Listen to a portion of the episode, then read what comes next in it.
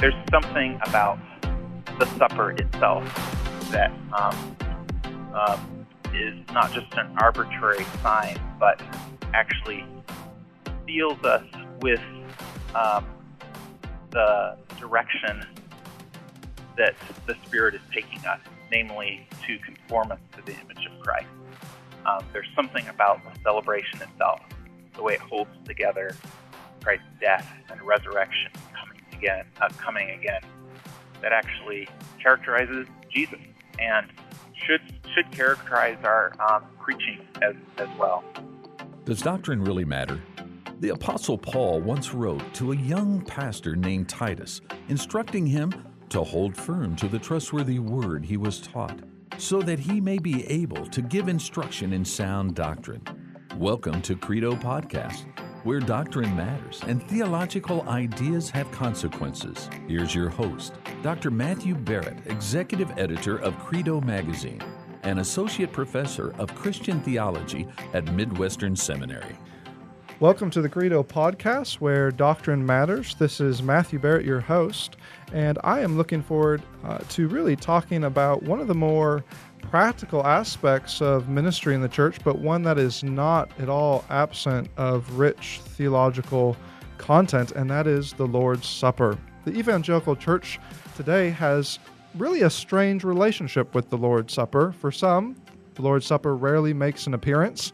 For others, when the Lord's Supper does appear, it is tacked on to the end of the service. Others do incorporate the Lord's Supper regularly, but they approach the table with little explanation as to what this meal means. More common still are those churches which treat the Lord's Supper as merely a remembrance, so that the table is a memorial with little present or future benefit. And so to participate in the Lord's Supper at other churches is to know only, say, self examination or somber reflection, but little joy in a risen and present Savior. Could it be the case that we've actually left out some important facets and aspects to this meal? What if we've been eating this meal in a way that cuts the Lord's Supper, supper short? Could it be that the Lord's Supper, for example, is not merely an opportunity to remember that our sins have been forgiven, but to also celebrate the new life we have in Jesus Christ. And if so, could it be true that the Lord's Supper is also about the present communion we have with Christ, as well as our anticipation and even our hope for that future banqueting table with Christ and the new heaven and earth. Well, I'm delighted to have with me today uh, Todd Billings, who is a professor of Reformed theology at Western Theological Seminary. He's been there since 2005, but he's also the author of a number of books, some of which you may already be familiar with. Uh, two that will be central to our discussion uh, today are Calvin, Participation and Gift, the activity of believers in union with Christ, as well as his more recent book, Remembrance, Communion, and Hope Rediscovering the Gospel at the Lord's Table. Of course, there's many other books uh, that that you should be familiar with, including uh, The Word of God for the People of God.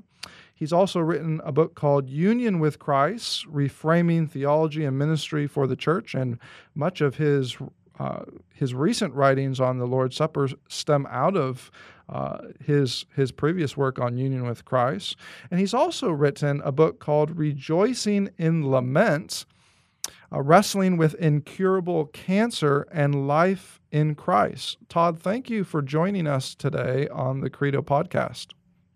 It's great to be with you, Matthew. Let me just uh, start on a more personal note, especially with that last book that I mentioned, Rejoicing and Lament, re- Wrestling with Incurable Cancer and Life in Christ. I think that those who have who've been following your books, those who have been uh, reading them, uh, may be also familiar with the fact that uh, you have an ongoing. Um, you call it wrestling here. We maybe we could say the word battle, battle with uh, incurable cancer. Uh, maybe you, you, could just comment for a minute as to maybe an update or uh, how you are managing to to wrestle with this incurable cancer uh, in light of uh, your ongoing teaching and, and ministry responsibilities. Yeah, I'd be happy to give an update. I um, was diagnosed um, almost six years ago now and underwent pretty intensive treatment for a year and had to take off from teaching. Was in the hospital for um, about a month and then about about three months of quarantine. Um, and since that time, I've had to continue on chemotherapy, but on a little bit um, lower dose. So I still have some um, symptoms from the chemotherapy, but um, yeah, thank God I've been given life and breath, and um, I'm tested every three months um, to see my cancer levels, um, and while they can still clearly see the cancer there, um, the levels have remained relatively low. So, um, in the meantime, I've been able to continue um, some teaching and writing. And um, this book, Remembrance, Communion, and Hope, was when I started about a decade ago, actually, and was working on when I was diagnosed. In fact, I had a draft of it in my hand, a draft of a chapter in my hand that I was marking and correcting grammar errors and things like that when the doctor came in and told me about the cancer, which I wasn't expecting. Um, but um, I put that on the shelf um, while I wrote the book on lament. A lot of that was written actually during my quarantine time, um, and then was gradually able to come back to it. And especially the last three chapters were written um, post um, diagnosis and in, the midst of treatment. So, um, yeah, I give. I don't know the future. My prognosis has not changed um, about in terms of the future, but um, I give thanks to God for life and breath. So. Well, we we sure are thankful uh, for the, the writing you've done uh, even since then, and and the fact that you've been able to continue to do so, which I just find amazing. Um, and uh, it's it's certainly the case that I, I think uh, just your writing. I'm sure this is the case with your teaching as well. It's it's a great testimony and witness uh, to other Christians who may or may not be struggling with cancer, but regardless, uh, it it's a great testimony to them as to what perseverance looks like, what trust in Christ looks like as well, um, and uh, you you are definitely being prayed for. Um, by others. So I hope that, that you find that encouraging in some way. Uh, you know, this, it, it's interesting that you, I was not aware that uh, this is a, a, book that you wrote. Uh, here I'm referring to to your recent book, Remembrance, Communion, and Hope. Uh, I was not aware that this was a book that you started some time ago uh, when when this news about cancer uh, was given to you and was, was sort of put on the shelf for a while. But uh, I am I'm certainly glad that you were able to return to it in time, and perhaps the book is better uh, because of it. I don't know. But uh, maybe the best way to approach this topic of the Lord's Supper, especially the way you uh, you handle it there, is is just to, to to understand. I think for our listeners that it really is a topic that is misunderstood in the church today. Uh, it's one I found myself coming coming into this book in particular and thinking. Uh, I think many will be surprised at uh, how much they don't know coming into the book, uh, thinking, okay, I have a grasp of the Lord's Supper, but but then when they you walk away from from this work, you realize actually there is so much more that I need to understand. I think it's very common, and perhaps it's a common experience in the event evangelical church today that the Lord's Supper is really presented more as a, a, remembrance, or maybe sometimes strictly as a remembrance of Christ's death for the forgiveness of our sins. And that is a wonderful aspect of the supper. Uh, but uh, you raise the question of, well, is there is there more uh, this is a crucial aspect, but but you've argued, well, if we're if we're limiting ourselves to remembrance, are we going to then miss out on other benefits that the Lord's Supper is meant to to symbolize, to signify, and even to convey, such as say present communion with Christ, as well as anticipation of that eschatological banquet to come. Uh, maybe you can comment just on on this maybe correction we could call it. Uh, do you think limiting the Lord's Supper to remembrance or merely just forgiveness does that actually reflect a truncated view of the gospel that that we may be coming to the table with? I think it I think it does reflect that, and often when people um, when we Protestants think about the Lord's Supper, we do so in fairly small terms, in terms of like, okay, well, you know, how should it be done?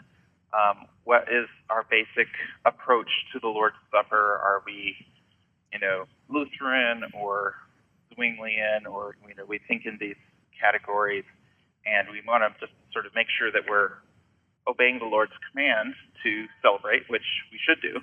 Um, but I think that when you take a step back and see some of the larger picture, there's actually problems, particularly in Western Christianity, um, in incorporating certain biblical themes that are central to the gospel itself into worship and the Christian life. And those often happen to be the same problems that are truncated in our practice of the Lord's Supper. So I first came to this when I was um, working on the theme of union with Christ and um, thinking about um, its implications for congregational ministry. And in so many places, there's an emphasis upon forgiveness of sins um, um and a kind of perhaps a ticket to heaven, make sure that you're saved. Um, and then the idea of sanctification is something that either we do ourselves or it's just kind of an op- optional extra for super Christians or something like that. Um, and some of what I found remarkable early on was how, um, with Calvin and um, Reformed confessions like the Belgic Confession, um, there's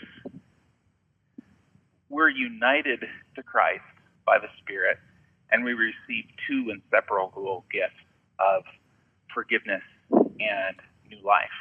Both of them are gifts.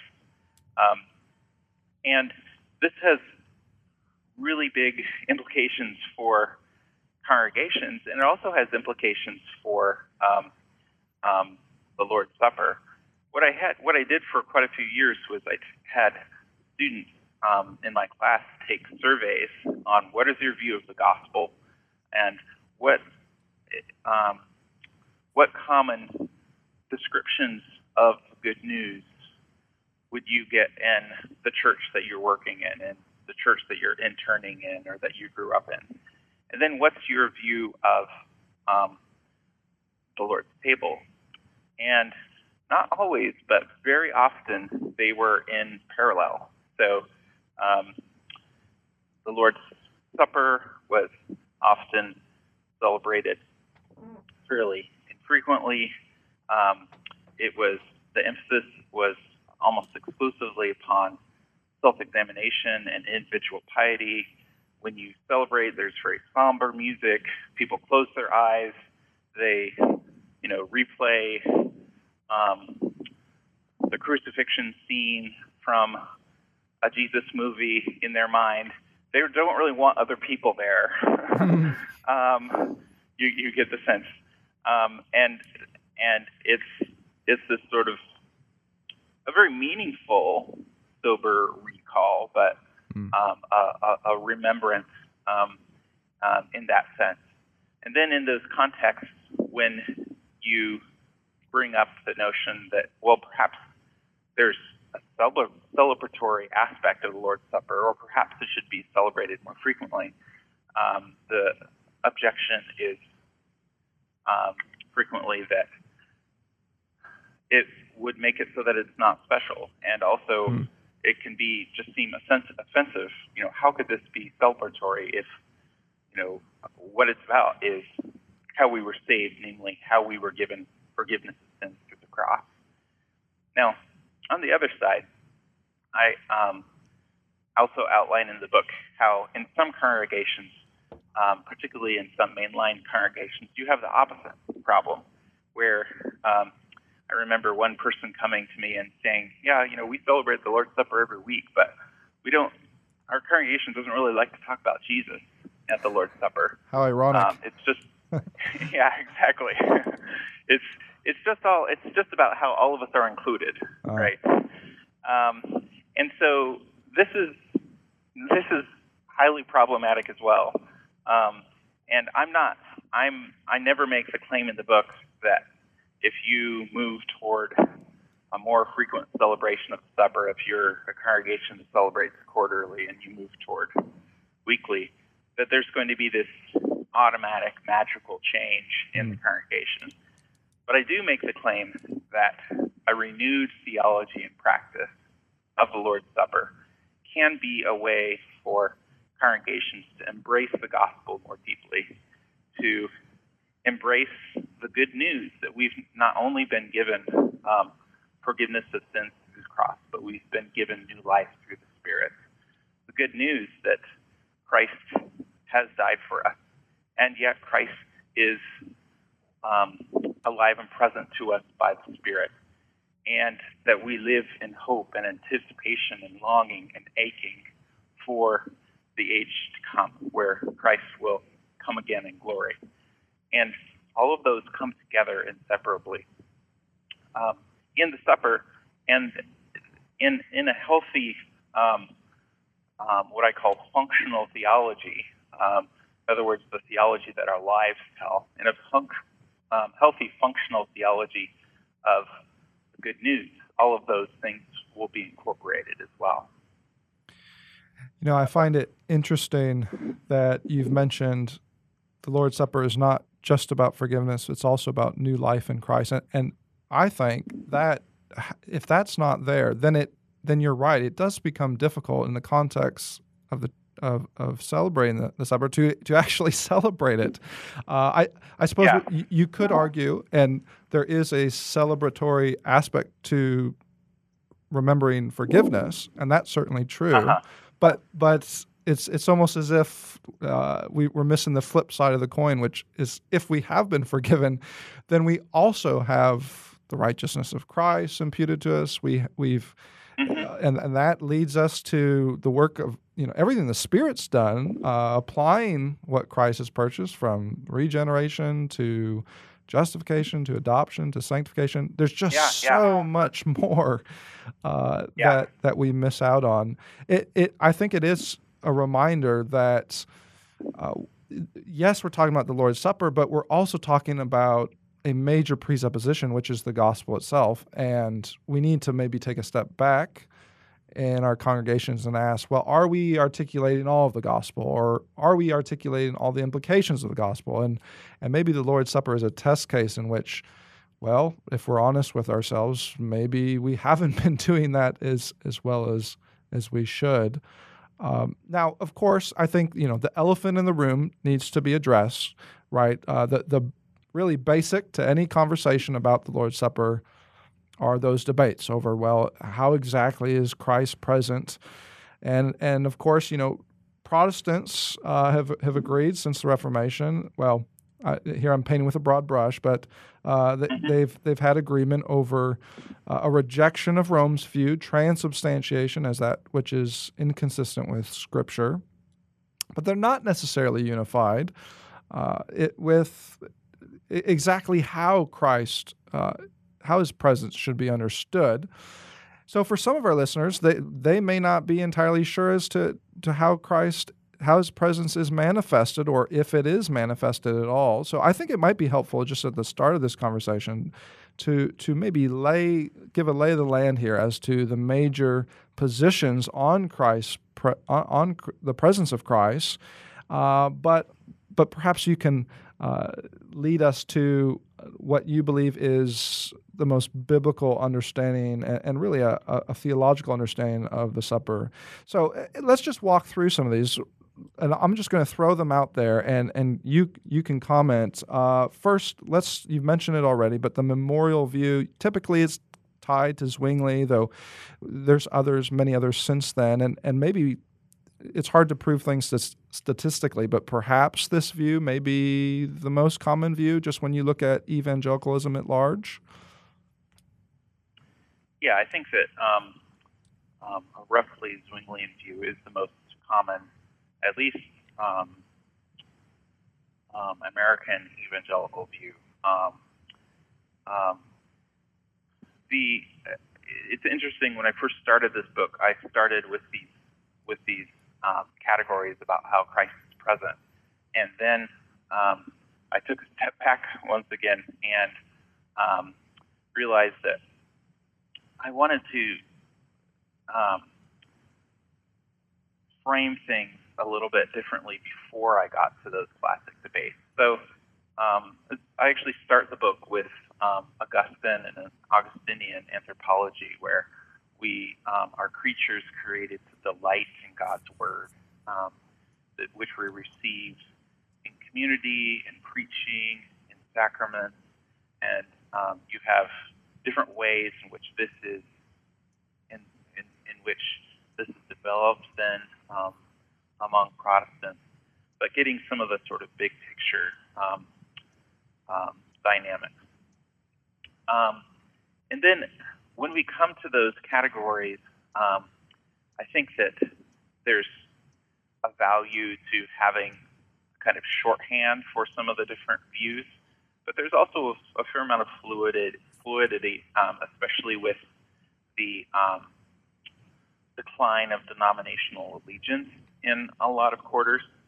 So, for example, um, while a memorialist view would be the most common, I think, among American evangelicals, you have an increasing number of um, Pentecostals, both in um, America and globally, who are wanting to retrieve um, a higher sacramental theology.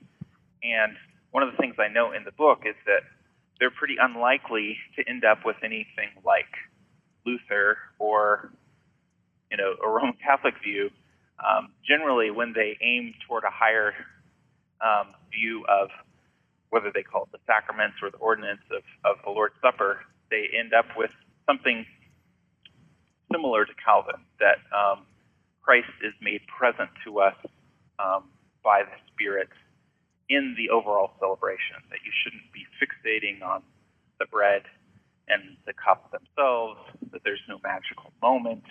Um, um, where you know the bread and cup are um, trans- transformed, um, and yet it's more than a simple remembrance. And then there's a long Baptist tradition um, of this, um, of especially you see this in Spurgeon, who basically, as far as I can tell, you you may know more about Spurgeon than me, but as far as I can tell, Spurgeon basically adopts um, Calvin's view, an adaptation of Calvin's view of, of supper. So um, I think that one of the key questions here is um, comes up with in the first generation of the Reformation with Zwingli, and that is, does the Spirit use material instruments, physical instruments? Um, Zwingli said um, no.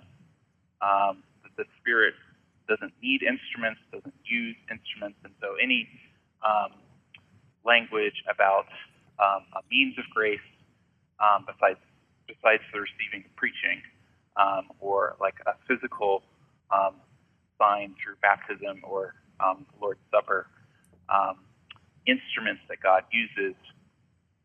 excuse me, Zwingli was just quite allergic to that language.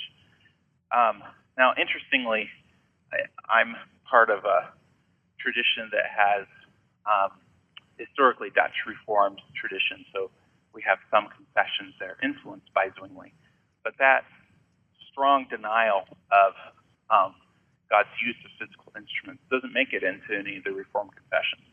Um, but um, there's still that that strand on the Zwinglian side.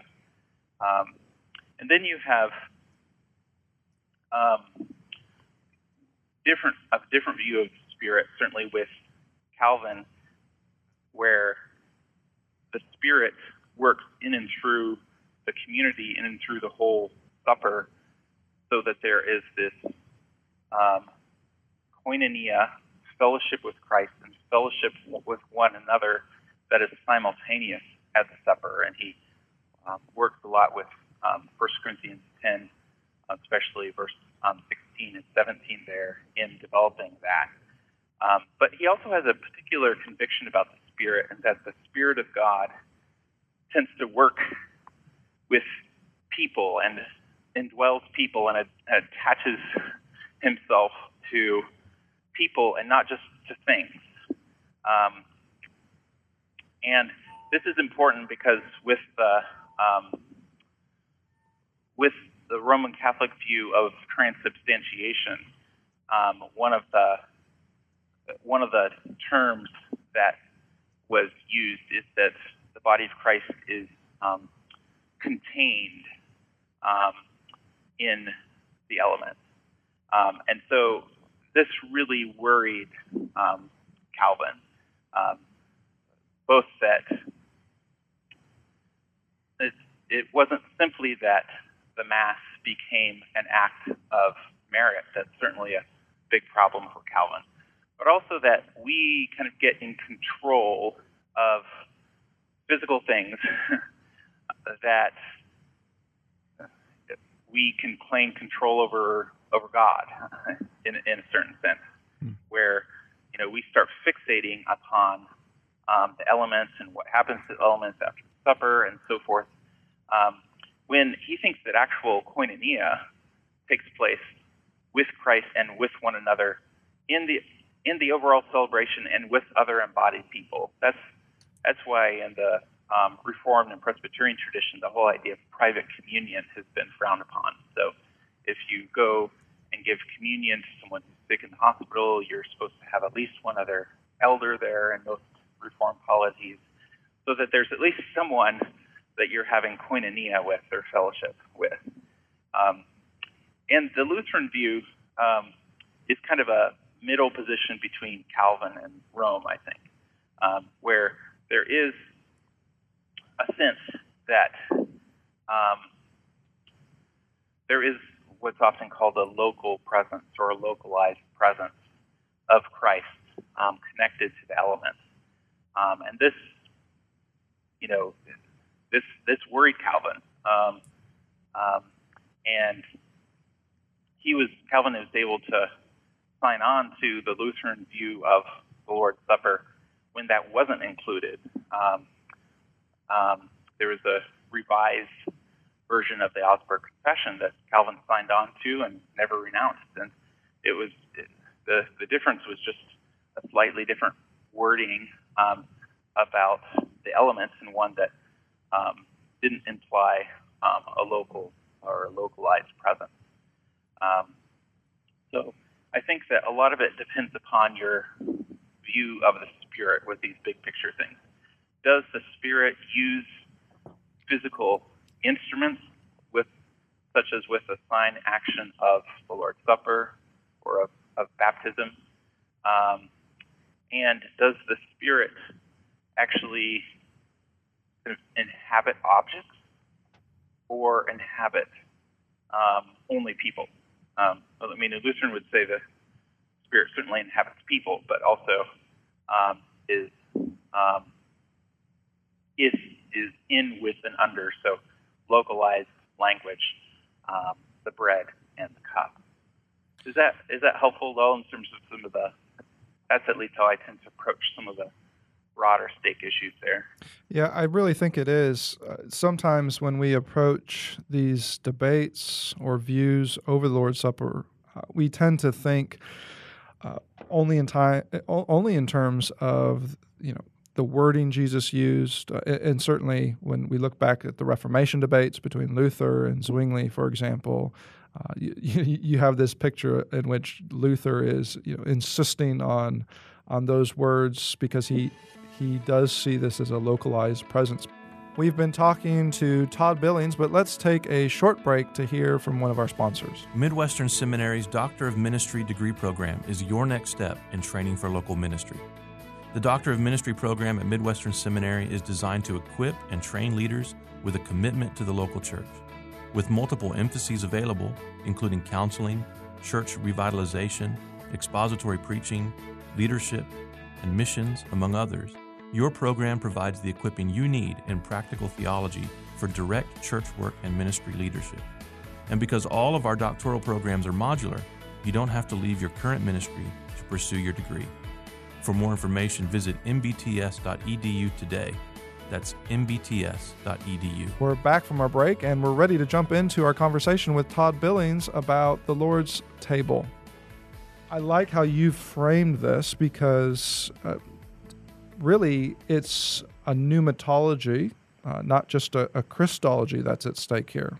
Uh, so that when we talk about the the presence of Christ, we're actually having a debate over the role of the Holy Spirit, and we see that come through. I, I think you see it even in your own description just now, as to say the difference between Calvin, who understands Christ present by the Holy Spirit. And, and like you've said, there's this horizontal dimension in which there's fellowship uh, that's to take place uh, in that moment and as a result of, of that of the Holy Spirit's work. That's different though than say the way Zwingli is precluding the Holy Spirit working through instruments or or Luther, for example, uh, understands a localized presence um, a presence in, with, and under the elements themselves, that's a very different mm-hmm. understanding of presence and spirit entirely.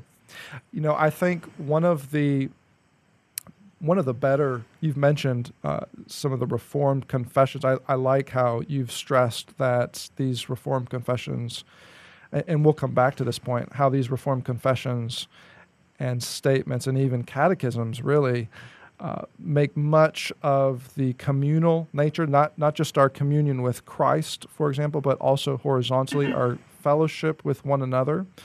Uh, but these, you know, take take for example the Belgic Confession. Uh, not only do they stress that corporate aspect, which I want to talk about, but they also use this language of sign and seal. So let me just read for a minute here. This is the Belgic Confession.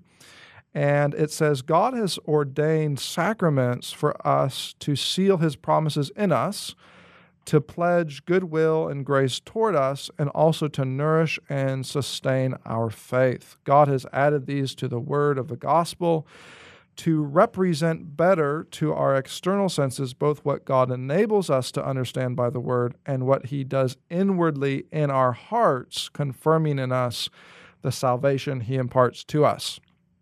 What a great statement! As I, I could be challenged on this. P- perhaps there's a better statement on the Lord's Supper. I don't know, but I would think that that statement right there it just captures the many facets uh, of the Lord's Supper that are so often missing today. Let's talk for a minute, though, about this language of sign and seal, because I know when this language is used, uh, Protestants start to get very nervous, uh, maybe worried that, well, are we are we going back to Rome with with language of of seal? What do these two words intend to capture? How how is God's as the Belgic Confession says, how, how's God's promise confirmed through this covenantal meal? How, how how does the sealing take place? Yeah, that's a great question. I mean, I think the first thing to recognize is to unpack even one of the terms that you just used, that these are covenantal terms. And I think it's actually a real richness of the Reformed tradition that it can bring to the broader ecumenical table to um, um, think of all of this in terms of um, God's covenant. When we're talking about, well, what is an instrument of grace? What is the means of grace? What are the broader categories under which we should understand, like baptism and the Lord's Supper? Um, you can very quickly get to notions that sound to many Protestants like magic or like we are, you know, in control. And that may be some of the worry about the, the term sealed, as if like um, there's uh, once God has sort of sealed something, then you can do what do with it what you want, manipulate um, it, manipulate it. Um, it gives um, too much power to the person who to, to a prayer of consecration, to you know, to the minister. Um, um, it could easily be um, people could worry that it could turn it into an act of merit. Um, but all those all those worries, I think, are ameliorated when you keep in mind that these are um, covenantal terms. Um, and so um, these are, it's, it's a sign, in other words, it's a physical sign with a signified. Um, and the Belgic Confession, as well as uh, other Reformed confessions, are very clear that you know the, the sign itself is um, actually the whole physical act of the community um, celebrating, not simply the elements. But it, it, involves, you know, our bodily, physical um, world in this sign act. Um, but the signified um, is um, Jesus Christ. He is the substance of the sign of of the Lord's Supper. Um, and then I think sealed is a term that here just it, it's it's like a intimate covenantal marking that um, this is not simply a sign that is completely arbitrary in relation to um, what it points to. In other words, you know, like you have a um, really bland black and white sign that says the Grand Canyon this way. Mm-hmm. Um, it's it's a sign that actually bears the mark of the one who is um, signified. Um, that every time we celebrate the Lord's Supper, um, in the sign action of the supper itself, um, it testifies to Jesus Christ. Um, it bears his mark, and it's, in a sense, um, through the Spirit, we enter into that character. So um, I recall times where there's been a service, a, a, worship service, and there's no mention of Christ's death or Christ's resurrection un, um, until then they celebrate the Lord's Supper, and there you get it all. You get it all there. um, and I'm not at all using this to justify poor preaching, but there's something about the supper itself that um, um, is not just an arbitrary sign, but actually seals us with um, the direction that the Spirit is taking us, namely to conform us to the image of Christ. Um, there's something about the celebration itself, the way it holds together Christ's death and resurrection and coming again, uh, coming again, that actually characterizes Jesus and should should characterize our um, preaching as as well.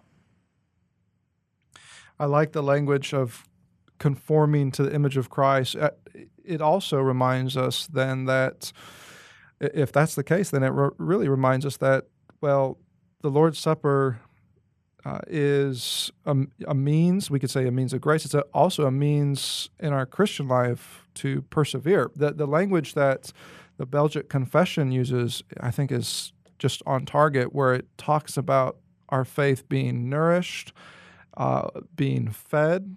Uh, there, the metaphor is, mm-hmm. is very fitting. Um, of, of course, here there's a little bit of a tension, though, isn't there?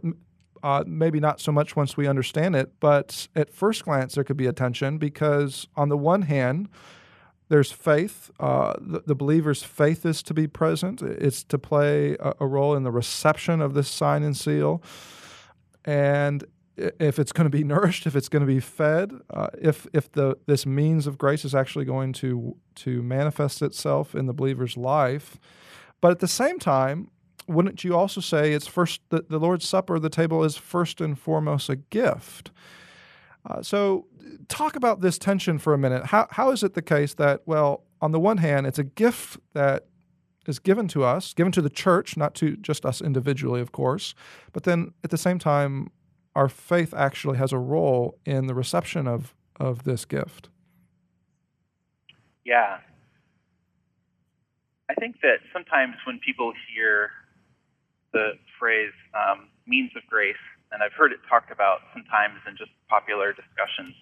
Um, people um, assume, well, that means like if you're not receiving the Lord's Supper, then you can't be saved. You know, if you believe that the Lord's Supper is a means of grace, um, or um, um, or when they hear the language of faith, um, they think, oh, well, faith is my part. That's you know, God's done His part. I need to do my part, which is bring faith to the table. Um, for for the theological conception I'm giving here, drawing upon the Reformed tradition, you kind of have to unthink both of those. um, and again, some of it actually comes from the covenantal dynamic, um, because the Lord's Supper, um, um for Calvin in particular, but you see this in and Reformed confessions and similar, like I've mentioned, is Spurgeon and a number of other authors in this broader tradition. Um, the Lord's Supper is first and foremost a gift. Um, it's the gift of Jesus Christ, um, received through the means of grace, namely the sign, action of, of the supper. Um, that means that it's not simply an act of obedience. Um, an act of obedience is a good thing, um, but it's not a gift. um, um, but it also means that um, if this is a covenantal framework, this is the means of grace is the question should not be can you save be saved you know with or without this like as if grace is some pipeline coming to you that if you don't take the Lord's Supper, you don't get a pipeline or, or something like that. Um, we shouldn't be looking for like a lowest common denominator as Christians. But this is actually a gift that God has given us um, for our sustaining, um, um, for the growth in our life in Christ um, by Spirit. Um, and so the means of grace is not automatic because um, the God's promise, God's covenantal promise, um, is properly received um, as a gift in trust, in faith. But even that faith is not our own accomplishment. It's something that we give thanks to God for. We don't congratulate ourselves, you know, saying, "Yes, I have faith," and so I get to, you know, have this um, gift now of the Lord's Supper, and you know, my friend down the street, he doesn't have faith, and so you know, he's not good enough to get this gift of the supper. That's not. Faith is more like giving up. it's more like, you know, Christ, I have no hope but you. Mm-hmm. All of my self-justifying efforts are just not enough. Yeah. And so, Christ, I need to feed upon you. Um, um, with your people in word and in sacrament. Hmm. Um, and so, um, yeah, I don't know if that that helps some, but I think actually some of the covenantal character gives us a way to reconceive of it so that it's not just automatic mm-hmm. or magical on the one hand, but on the other hand, it's not simply um, a testimony to our own faith or a testimony to our act of obedience. Um, I mean, it's not less than that, but that's not in the Reformed tradition. That's never what it signified. What it signified is Jesus Christ Himself, um, who is the good news to be accessed by the Spirit um, in union. Yeah, I like the language that you've used before about how our faith is it's nourished, it's, it's fed by the supper rather than merely say testified through the supper. And that may mm-hmm. seem like a a small distinction, uh, but actually it's a significant one because it, it does make the difference uh, for, for, for a church uh, as to whether they're actually going to receive the supper in, in all of its glory and all of its benefit and come to the table, like you've mentioned, with the right type of humility, understanding that, okay, yes, faith is is I'm I'm receiving this, but I'm receiving this as, as a gift, and my faith itself is is a gift. And I like what you've said about faith as giving giving up. I mean, this conveys, doesn't it, that uh, when we approach the cross and the table, that we are coming. Well, as Luther said, uh, we're, we're we may disagree with Luther's view of the supper, but he certainly was right when he said we're we're coming as beggars. Um, there's yeah, a, there's yeah. a certain trust and grace alone um, that that kicks against works righteousness, but at the same time um, can can really kick against uh, treating the supper in, in that type of magical way that you've warned against as well. Mm-hmm. Well, so so far, I mean, we've talked a lot about remembrance and then communion with Christ, especially. Uh, given Calvin's view uh, of of true participation, and you've mentioned Charles Spurgeon, I think.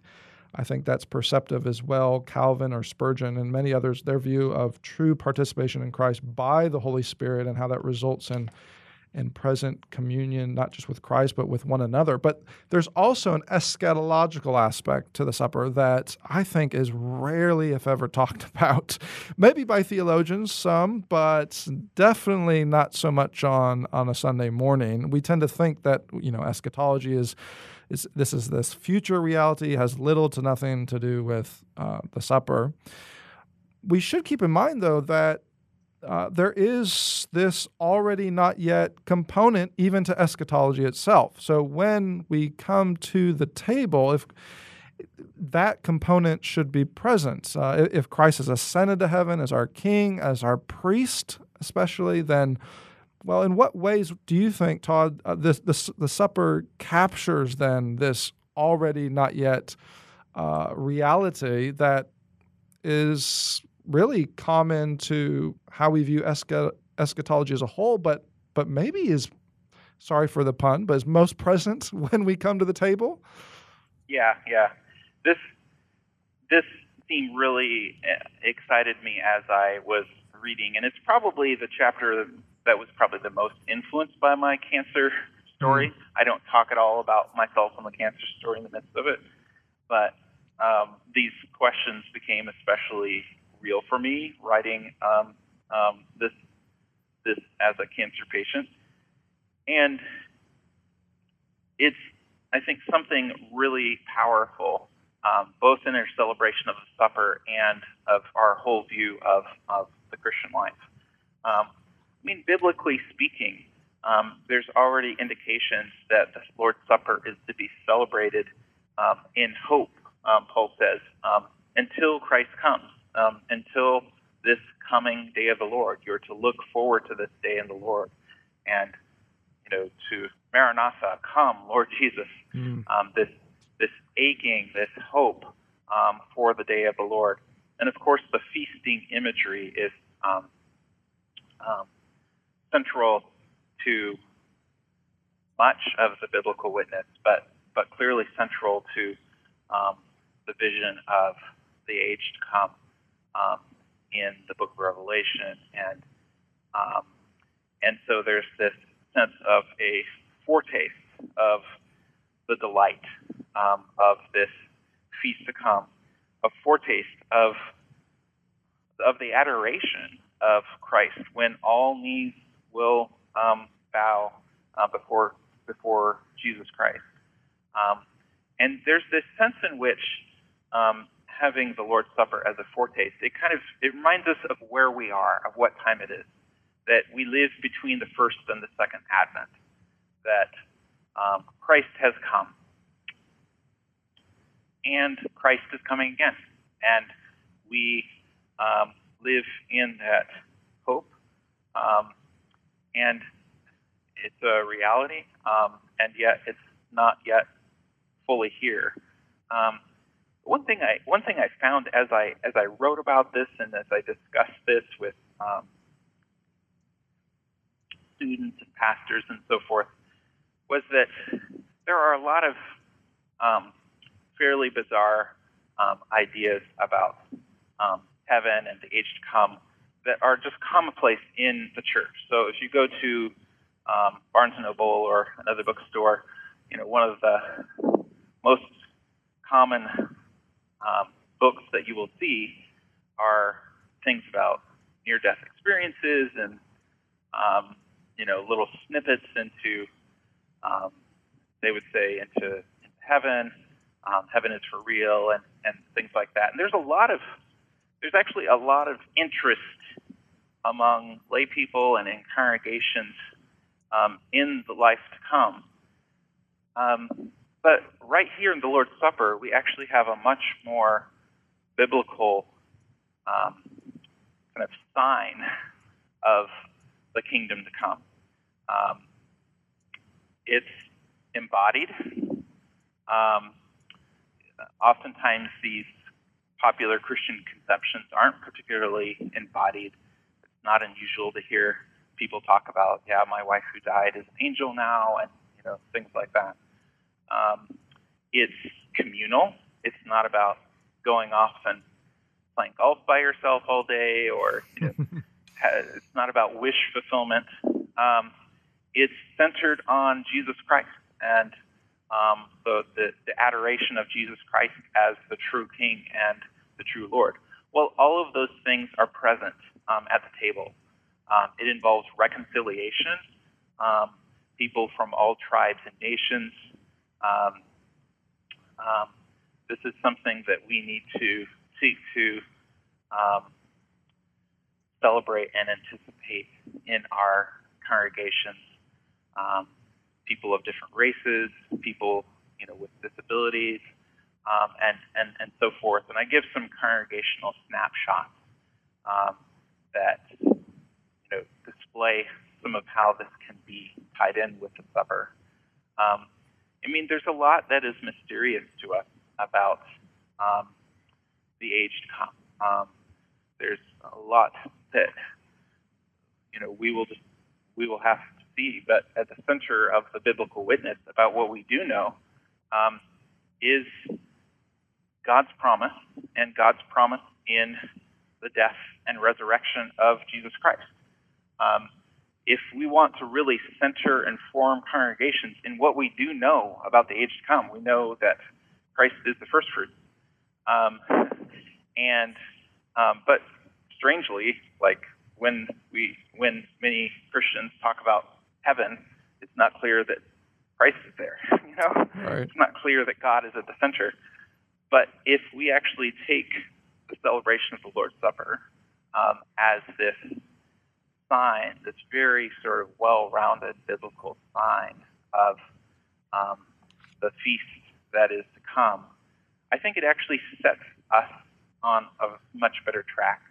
It it it asks us, it makes us ask much more useful questions. Um, the question becomes not like, can I play golf in heaven? Um, but um, you know, what's it going to be like to all be worshiping the Lamb of God, um, including those who I don't really like that much Mm. right now, those who I feel, you know, alienated toward, and and and how can our um, worship actually come to um, more properly anticipate um, this um, feast of the age of God, uh, of the age to come, um, through keeping Christ at the center, through um, taking steps toward reconciliation and so forth. that language of Christ the center is so key, isn't it? I mean, when we talk about the life to come uh, in relationship to the table, to the Lord's Supper, uh, one one thing I like to remind my students of is we, we tend to be so fixated with with what you know what's going to be there, you know, what will we, we be doing, what will we look like, that sort of thing. But really, Scripture draws our attention to who. Uh, who who is going to be there, and, and that is Jesus Yeah, yeah. Christ. uh, first and foremost, what we know about the age of to come is Yeah. who. that that's exactly yeah. right. Who's going to be there? Christ is the center, and of course, you've mentioned uh, we can't forget this this either. Uh, not just Christ, but then fellowship, reconciliation uh, with others in Christ, uh, which yeah. which should, I think, really um, create a motivation within us that as we approach the table now, uh, we are doing so as, with others. Uh, as a church, uh, we are we are doing so uh, in light of of that future reality. It really should change, really should change how we think of the supper entirely. Todd, it's been really great uh, to talk to you about really a, a practice, but then also a doctrine that sometimes I think is taken for granted. And I, I would just point our readers, our listeners, that is, to read uh, your book on um, remembrance, communion, and hope rediscovering the gospel of the Lord's table, I think that our listeners will find themselves very surprised that uh, as much as this book is about the Lord's Supper, it actually is about so much more union with Christ, the role of the Holy Spirit, even eschatology, as, as we've just been talking about. Todd, thank you for joining us. Thanks so much for having me. It's been fun to chat. The Lord's Supper is one of the most important aspects of the local church when we think about the ways that, that really the gifts that God has given to his church. Uh, two stand out in particular uh, baptism and the Lord's Supper. We could, of course, also talk about the proclamation of the Word of God, but really the proclamation of the Word, if that is for our ears, the Lord's Supper is uh, really appeals to our senses. It's a, an icon of the gospel, as Todd Billings has called it, and it's one that we feast upon. Uh, for a variety of reasons. Here, we've seen that it's not just about remembrance, but also communion and hope. Too often in the church today, we approach the supper as if it's merely remembrance. Uh, and certainly it does involve remembrance. So we are to remember who Christ is, what he has done, and we are to remember that our sins are forgiven in Christ. At the same time, if we stop there, we've cut the story short. We've only uh, remembered actually part of what Christ has done. Not only have our sins been forgiven, but we have received his perfect righteousness, and the Holy Spirit has applied what Christ has purchased so that we have new life in Jesus Christ were those who have been regenerated and converted, and were those who have been justified, adopted, and are being sanctified. And one day we will be glorified as well. So, remembrance is key, but remembrance in all of its glory, as well as communion. Not only are we to remember, but we are to have present communion. Uh, Calvin talked about this in terms of true participation. And here, our doctrine of union with Christ is so relevant. If we are to have true participation at the table, then we need to understand that Christ is present by the Holy Spirit. Uh, we don't mean by this what, uh, say, Rome meant in its understanding of the supper, or even uh, what Luther meant in terms of a localized presence. But I think Calvin is right, and we could mention others like Spurgeon who talk about the supper as the presence of Christ by the Holy Spirit so that we have fellowship. What does this fellowship look like? Well, it's a fellowship with Christ, so there's a vertical dimension, but then it's also a fellowship with those who are in Christ. We don't take this meal privately, but it's one that is to to be enjoyed and celebrated even in the context of the assembly, those who are gathering to, gathering together as the bride of Christ. This, of course, uh, should bring us to the reality that this table is a gift. It's a gift of God that we are to receive by faith.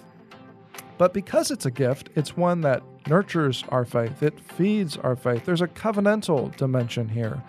And as the Belgic Confession says so beautifully, uh, this this supper is meant to seal God's promises in us. It's a it's a pledge of his grace toward us and it confirms in us the salvation he imparts. This language of sign and seal communicates all of these aspects. And then finally, not only is the supper a remembrance and communion, but it's also bringing us hope. It's hope that Christ will return The supper reminds us that this is a reality, not just something Christ did in the past, but it's actually a present reality that will then culminate in his return one day. And we will enjoy that future banqueting table, the new heavens and new earth. And this should, in the present, this should create a longing, even an aching for that final day of the Lord when we will experience union with Christ like never before and we will see our Savior face to face. With that reality in mind, as we approach the table now, shouldn't that change entirely the way we perceive and celebrate and rejoice in the Lord's Supper? Now you can fill up on theology each day by visiting credomag.com. There you will find the latest issues of Credo Magazine with articles on key doctrines of the faith and regular video interviews with Dr. Matthew Barrett, where he answers some of the toughest theological questions of our day. Be sure to subscribe to Credo Podcasts to join the conversation, a conversation where doctrine matters.